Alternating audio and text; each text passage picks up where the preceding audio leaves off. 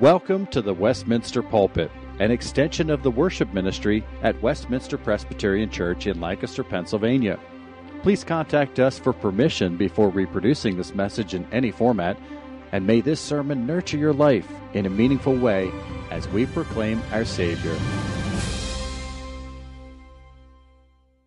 Hear now the reading of God's holy word from Psalm number 8, which is found in pages 450 and 451 of your Pew Bibles. Hear now the reading of God's holy word. O Lord, our Lord, how majestic is your name in all the earth.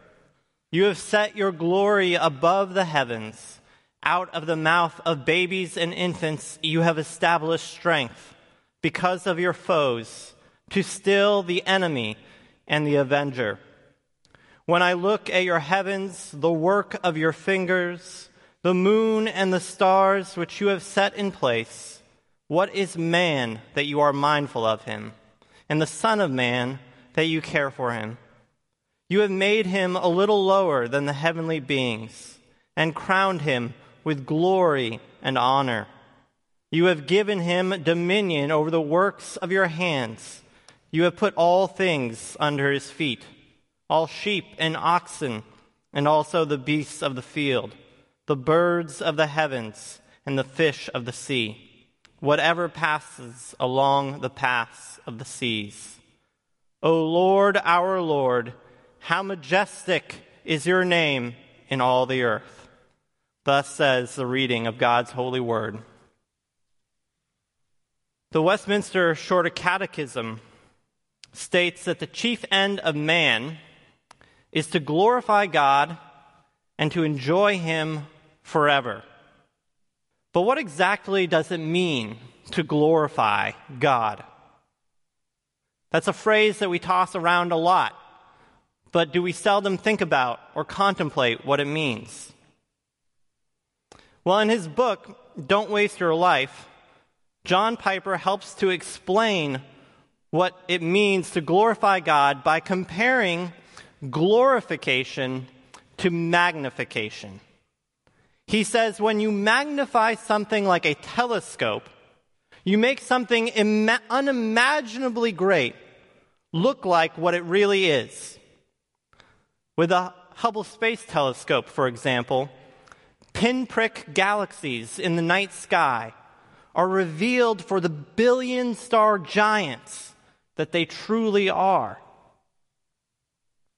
And that, I believe, is what it's like to glorify God.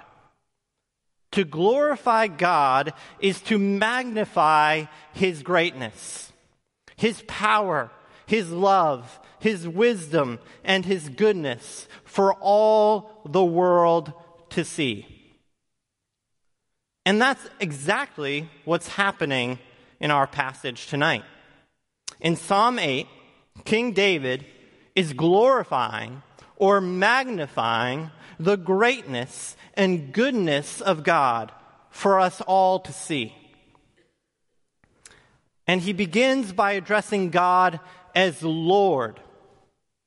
Now, you'll notice that word Lord, that first one, is in all capitals, which, as we all know, stands for God's covenant name, Yahweh. This is the name by which God revealed himself to Moses and by which he entered into a personal and saving relationship with his chosen people. Next, David goes on to describe Yahweh as Lord, lowercase Lord. And this second Lord is not God's covenant name, but rather it's a title like Master or King. And so we see right off the bat in the way that David is addressing God here that if God is to be truly glorified amongst us, he must be known by us as both our Savior and our Lord. Meaning that we must trust in him for our salvation as well as submit ourselves to his will for our lives. We must trust in him for our salvation and submit to his will for our lives. Well, then David continues to glorify God in our passage by declaring, O Lord, our Lord, how majestic is your name in all the earth. And here, the great John Stott comments on this verse saying, Here is a recognition of the majesty of God's name or nature, which his works reveal in both earth and heaven. In other words, Stott is saying if you want to know something of the greatness and goodness of God, you only need to look around at his creation. For all of creation bears witness to the surpassing excellence of God's character. And this is why the Apostle Paul writes in Romans 1 saying, For his invisible attributes, namely his eternal power and divine nature, have been clearly perceived ever since the creation of the world in the things that have been made. And likewise, the psalmist in Psalm 19 declares, The heavens declare the glory of God, and the sky above proclaims his handiwork. But what's interesting and unique about our passage tonight in verse 1 is that instead of saying that exact same thing, that God's glory can be seen in the heavens, David says that God has set his glory above the heavens. But what exactly does that mean?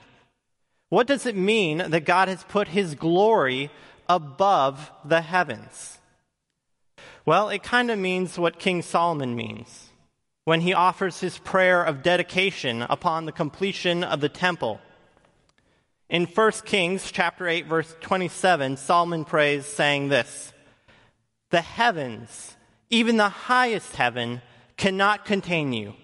How much less this temple that I have built. Now, in that passage, King Solomon is making the point that God is far too great to be contained in creation, let alone in a man made temple.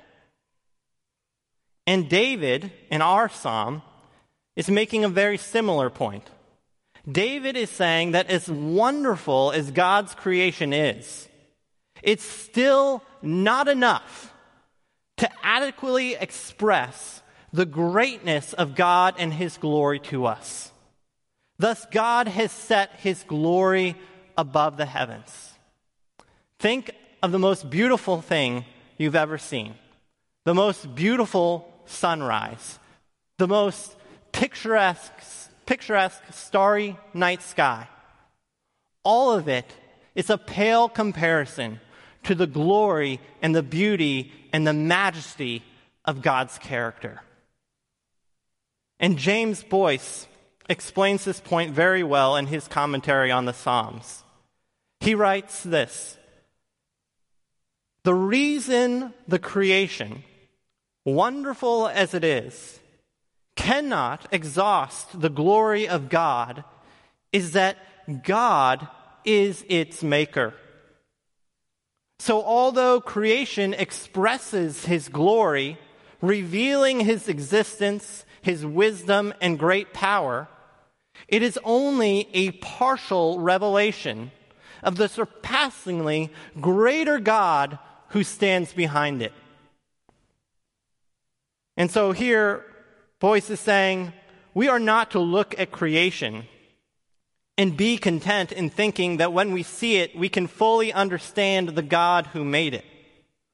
No, on the contrary, the world around us was meant to inspire us to marvel and wonder at the infinitely greater God who stands behind and above it. You see, creation is meant to make us long for and desire more of God. And the great thing about God is that because He is infinite, There is always more to the goodness of God to discover and to be in awe of. And yet, sadly, we know that this is not the case for many people, is it? While we ourselves often fail to fully appreciate what creation communicates to us about the glory of our God, there are many people who are altogether blind to the glory of God as it is revealed in creation. Again, John Stott says, The wicked do not and cannot see his glory because they are blinded by their proud rebellion. So instead of looking at the world and being inspired to praise God, the wicked instead point the finger at God and only find fault with him. And that's because they are not content to be mere creatures of God. Instead, the wicked desire to be gods themselves. Take Isaiah chapter 14, verses 13 through 14 for an example. In that passage, we read this You said in your heart, I will ascend to heaven above the stars of God. I will set my throne on high. I will sit on the mount of assembly in the far reaches of the north. I will ascend above the heights of the clouds. I will make myself like the Most High. Now, many commentators speculate that those couple of verses that I just read are actually describing for us Satan's original sin, which led to his fall from grace. And if they are correct, then this passage reveals that Satan, a mere creature, thought that his own glory could somehow surpass the glory of God and that he would be better suited for God's position than the Lord himself. Now, this is the height of blasphemy. And it's exactly this sin that Satan got our first parents in Adam and Eve to buy into as well. Satan convinced Adam and Eve through his lies that they could become like God but that God was preventing them from doing so. As a result, ever since the time of our first parents, mankind in our prideful rebellion has sought, has sought to dethrone God and to put ourselves in his place. And therefore, we refuse to glorify God. But thankfully, God's will cannot be thwarted. He will not and cannot deny himself the glory that is rightfully due to him. As a result, he puts to shame the proud and the arrogant by saving the weakest and the neediest and the lowliest of sinners, who are described in our passage as babies and infants. Now, if I have learned anything about babies and infants after being a father for two years, it is that they are extremely needy, very dependent, and oftentimes very foolish. Which is why my wife and I always need to hold back our son Noah from running headfirst into the blazing hot oven whenever we go to open it to cook.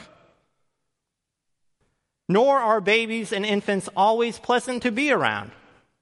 In fact, they can be quite self centered and oftentimes rude and disrespectful, which is also clearly evident when my son Noah proceeds to throw a temper tantrum after we keep him from running headfirst into the blazing hot oven. And yet, such is the case with all of us. None of us here this evening were saved by God because we were the best or the mer- most worthy of people. Actually, the opposite is quite true. We were all saved by God because we were the worst. We are the neediest and the most helpless of sinners. We were those we were those needy and helpless babies running headfirst into the fires of hell before the Lord our God had mercy on us and so saved us from our sins. But why? Why would God do such a thing? Why would He show us such mercy? The answer to that question is provided for us by the apostle Paul in 1 Corinthians chapter 1 verse 27 where he writes, "But God chose what is foolish in the world to shame the wise, and God chose what is weak in the world to shame the strong." And so, while there may be many people more uh, morally superior to myself, who are smarter and more capable than I, God, in his infinite wisdom, looks past them and instead saves someone as wretched as I am. Because it is the most helpless and needy of sinners who are most qualified to recognize the greatness of God and to give him the praise and the glory only he deserves. And in doing this, God triumphs over his proud and arrogant enemies who would seek to deny him that glory and keep it for himself themselves. And so we are learning so far from Psalm 8 that not only is our God glorious for both his mighty works of creation, but he's also glorious for his mighty works of redemption and the way in which he triumphs over his enemies.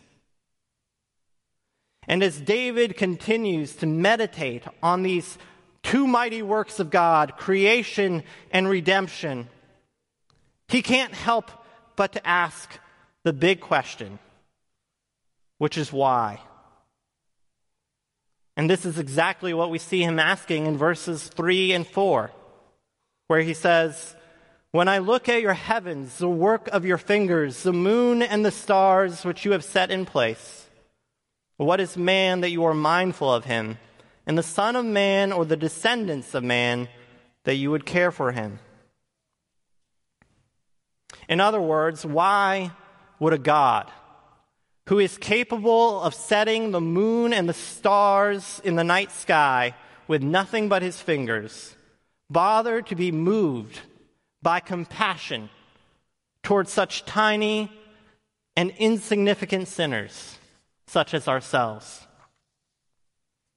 After all, think about it. Everything in creation, every second of reality is continually dependent on God keeping that thing in his mind. Therefore, if God wanted to triumph over the wicked and his enemies in the easiest way possible, all he would have to do is to cease thinking about humanity, and we would literally be no more. We would vanish from the face of this earth if God forgot about us for one minute, one second. And yet, for some reason, David says God continues to remember mankind.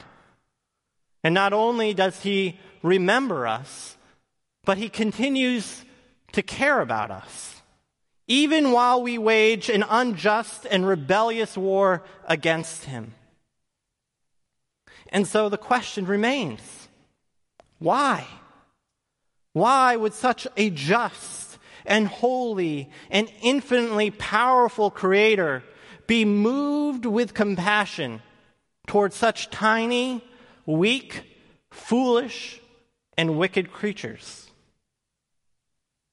And with that question still ringing in our ears, David continues meditating on the greatness and goodness of our God. which does not stop with God remembering and caring for us. What we read about in verses 5 through 8 is that God's remembering and caring for us actually moves God to shower us with his blessings. And so in verse 5, we read that God makes him, that is, the Son of Man. Now, the Son of Man here is just another title, a way of referring to mankind's descendants.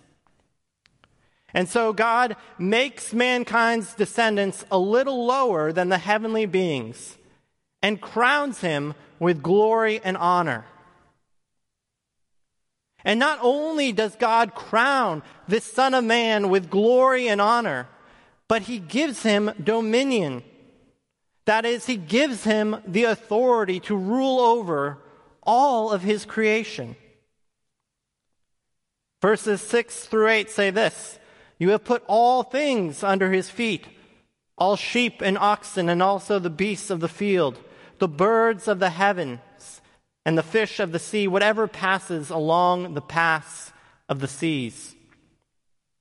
Now, here, David is without a doubt alluding to God's original creation mandate to Adam and Eve that we can read about in Genesis 1 where God commands humanity, saying, Be fruitful and multiply and fill the earth and subdue it, and have dominion over the fish of the sea and over the birds of the heavens and over every living thing that moves on the earth.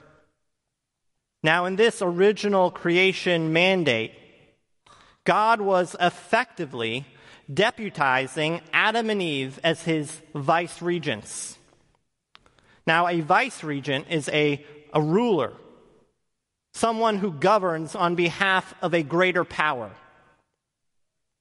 And as God's vice regents, Adam and Eve were to rule and govern God's creation according to God's will and according to God's standards of justice. As a result, they were supposed to be, they were supposed to be God's unique image bearers to the rest of the world who would reflect his glory. They were to be living reflections of the glory of God. Tragically, however, Adam and Eve failed to live up to their calling when they sinned against God.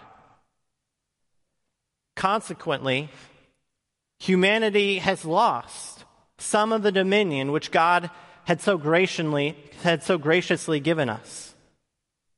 Therefore, we are no longer the vice regents we are, that we were originally called to be. Now, I only bring all this up because it raises the question, or it should raise the question in our minds. How can David, in his time, be saying that this is still true of humanity? If we are fallen from grace, and therefore by nature children of God's wrath, how can David now in Psalm 8 be saying that God has still crowned the Son of Man with glory and honor and placed all things under his feet?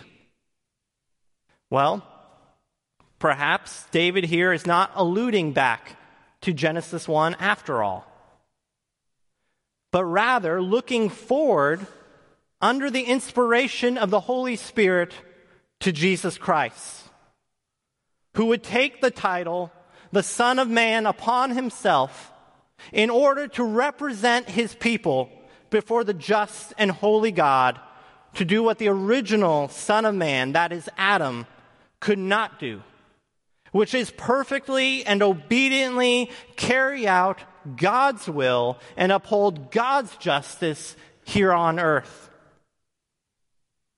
And indeed, this is exactly what we find in the New Testament in chapter 2 of the book of Hebrews, where the author quotes this very passage and attributes it to Christ himself.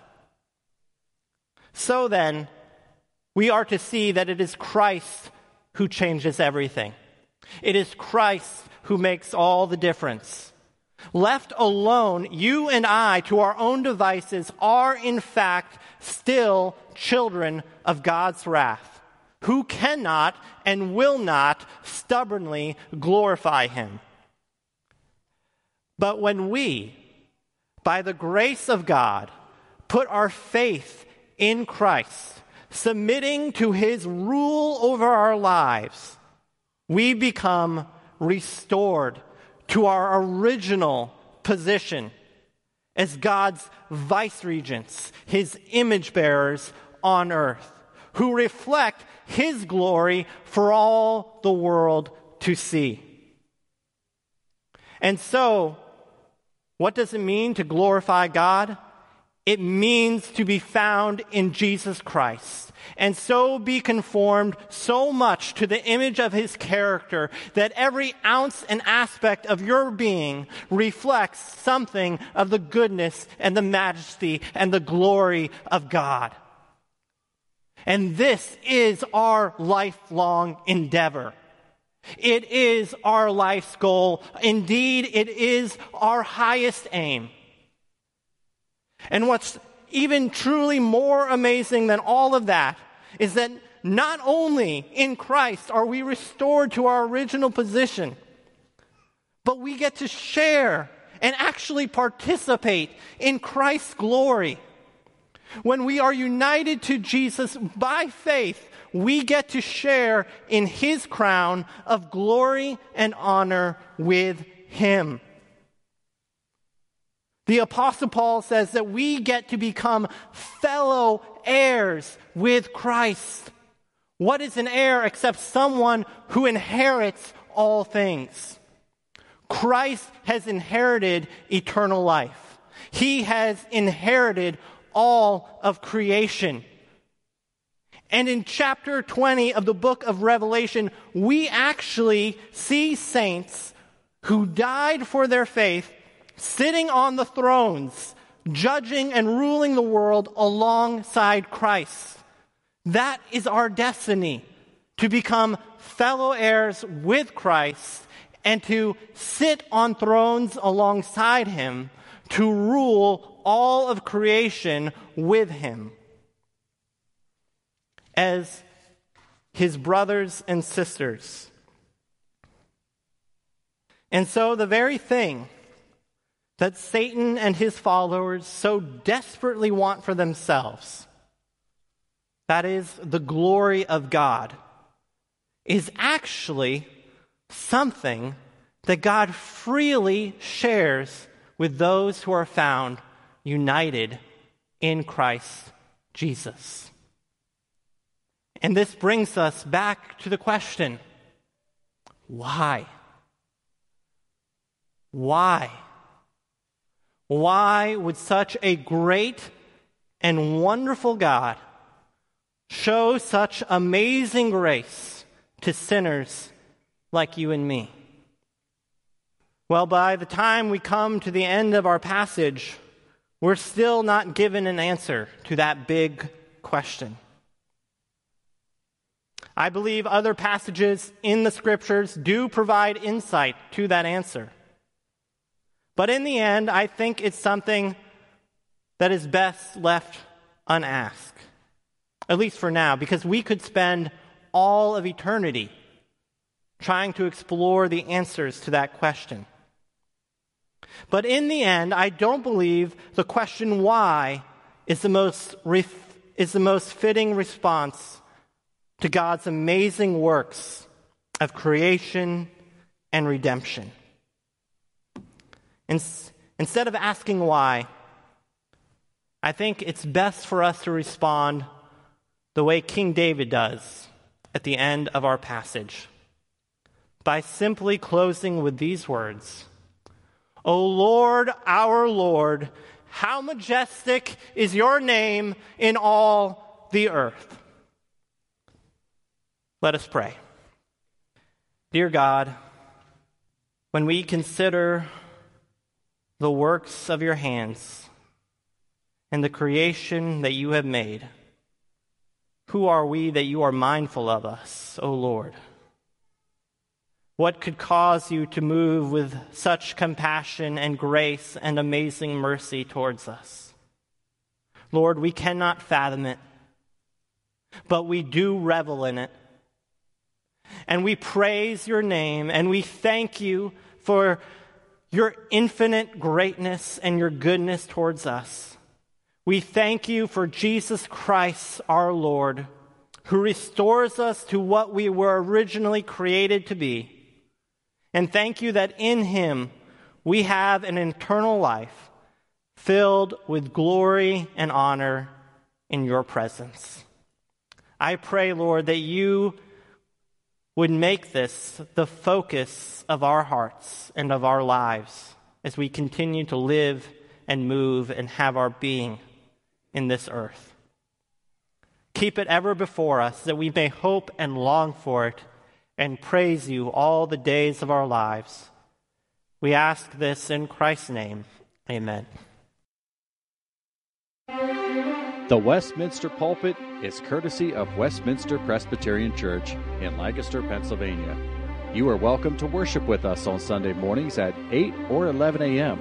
To learn more or have questions about the gift of salvation through Christ Jesus our Savior, contact us at westpca.com. Thank you, and may Christ be glorified through this ministry, the Westminster Pulpit.